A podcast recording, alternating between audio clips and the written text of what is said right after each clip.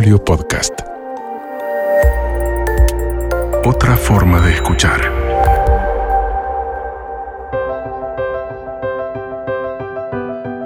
Soy Dominique Sarries. Me dedico a encender, a impulsar, a potenciar la creatividad en organizaciones, empresas, en la enseñanza, en las familias, en la vida de la gente. Estoy feliz de que estemos acá juntos y nada me entusiasma más que tus ideas brillen por el mundo. Arriba ese empoderamiento creativo y a despegar con todo. Despegue Creativo con Dominique Sarries. Este ciclo es presentado por Mosca. Despierta tu creatividad.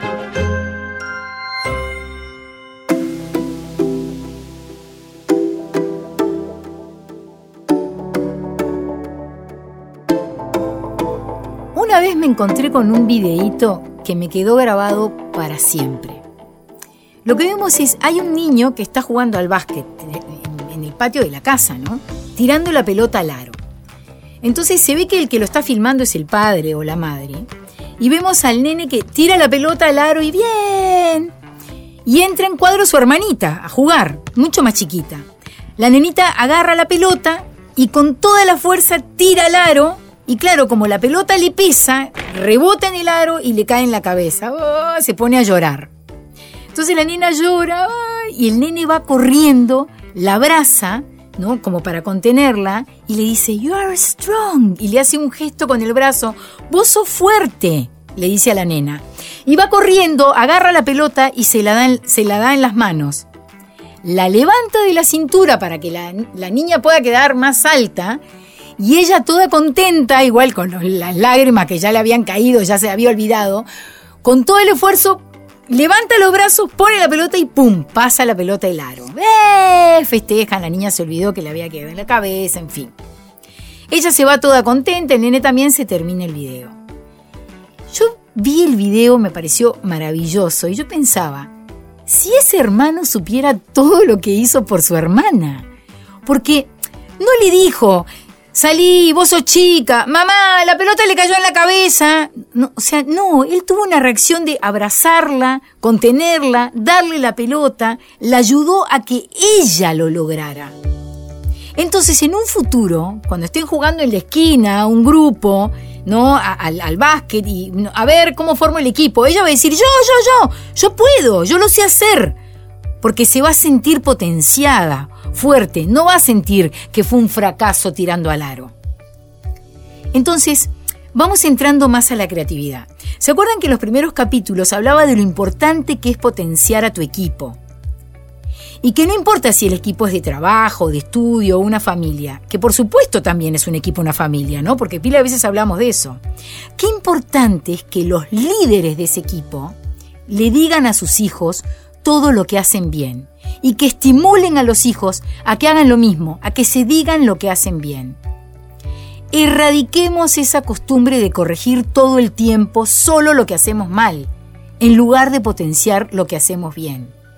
Hagan un listado de cada hijo, con todo lo que hacen bien, ¿no? Fulano, bueno, esto lo hace bien, esto, esto. Lo importante que es para la familia, esto, esto y esto reúnanse con cada uno, por separado, bien serios, ¿no? Che, vení, vamos a tomarnos un matecito o, merendemos juntos, un heladito, juntos. Y con la seriedad de una reunión formal, le dicen, queremos decirte que estamos muy felices, o si es monoparental, le, le decís, quiero decirte que estoy muy feliz.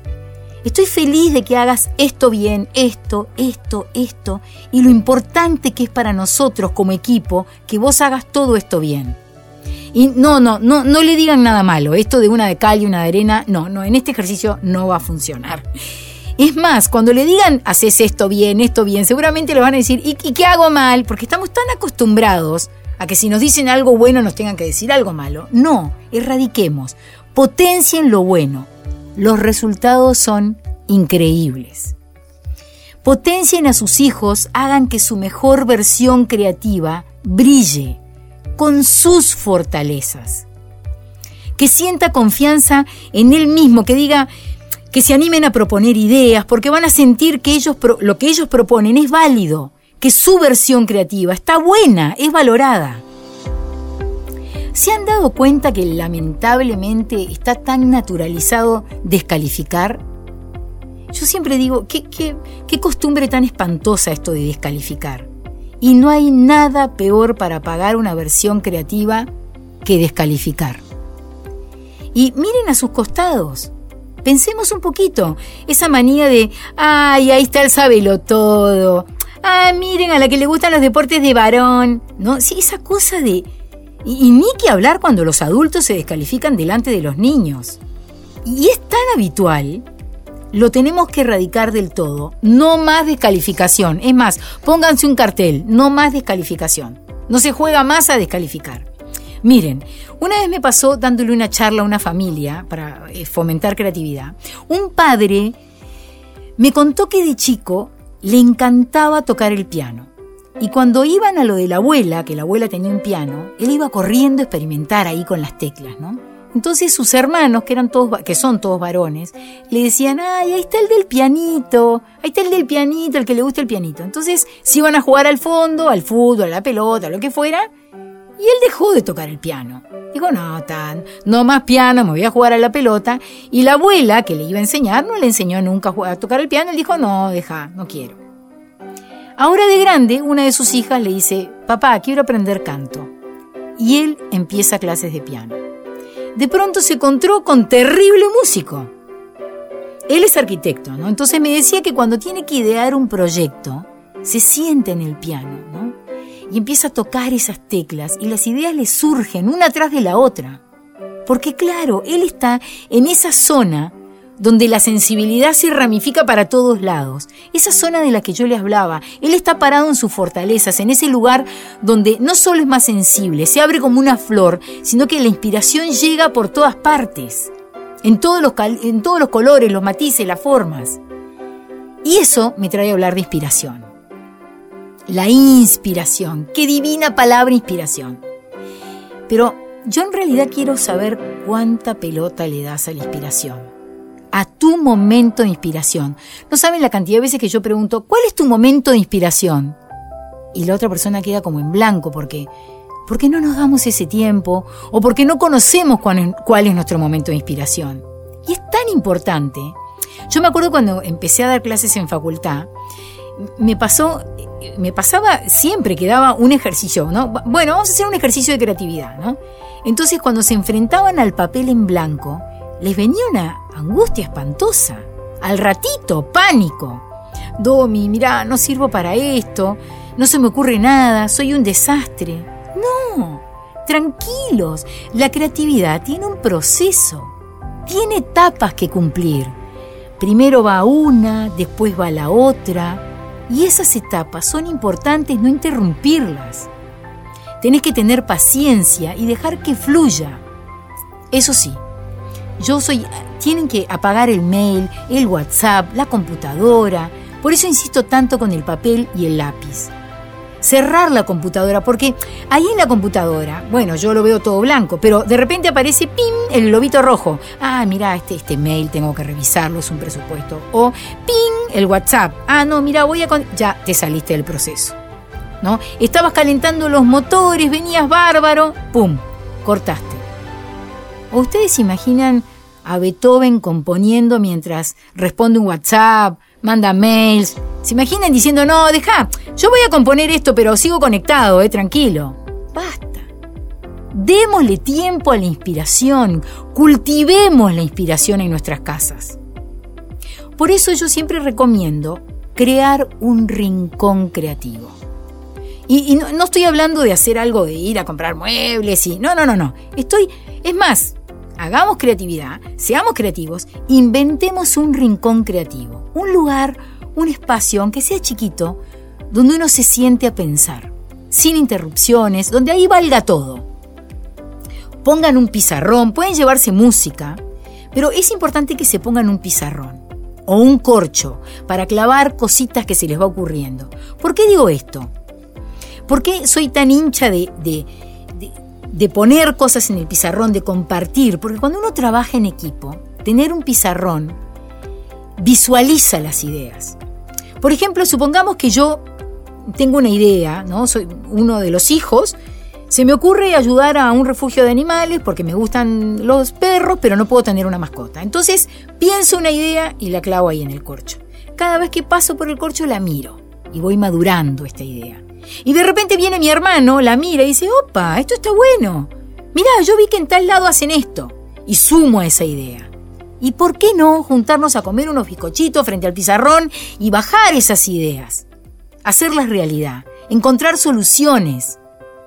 Ese, ese encuentro, ahí mismo en ese ejercicio, cada uno brilla en su versión creativa. Encuentran un rol donde están cómodos. Se dan cuenta que se admiran como equipo, cómo funcionan, cómo se potencian. Y eso para los niños es tan importante porque refuerzan su versión creativa y el día de mañana, trabajando en, equipo, saben cómo funcionar.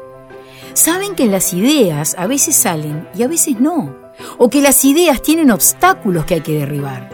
Y pueden manejar esa frustración sin caerse. Saben que tienen que, por una idea, hay que trabajar, buscarle la vuelta, ir por otro lado y juntos, como equipo, como familia, pueden crear una idea maravillosa, como las que les conté de las medias de John o la taza antivuelco de Lily, creada por una niña, en una familia.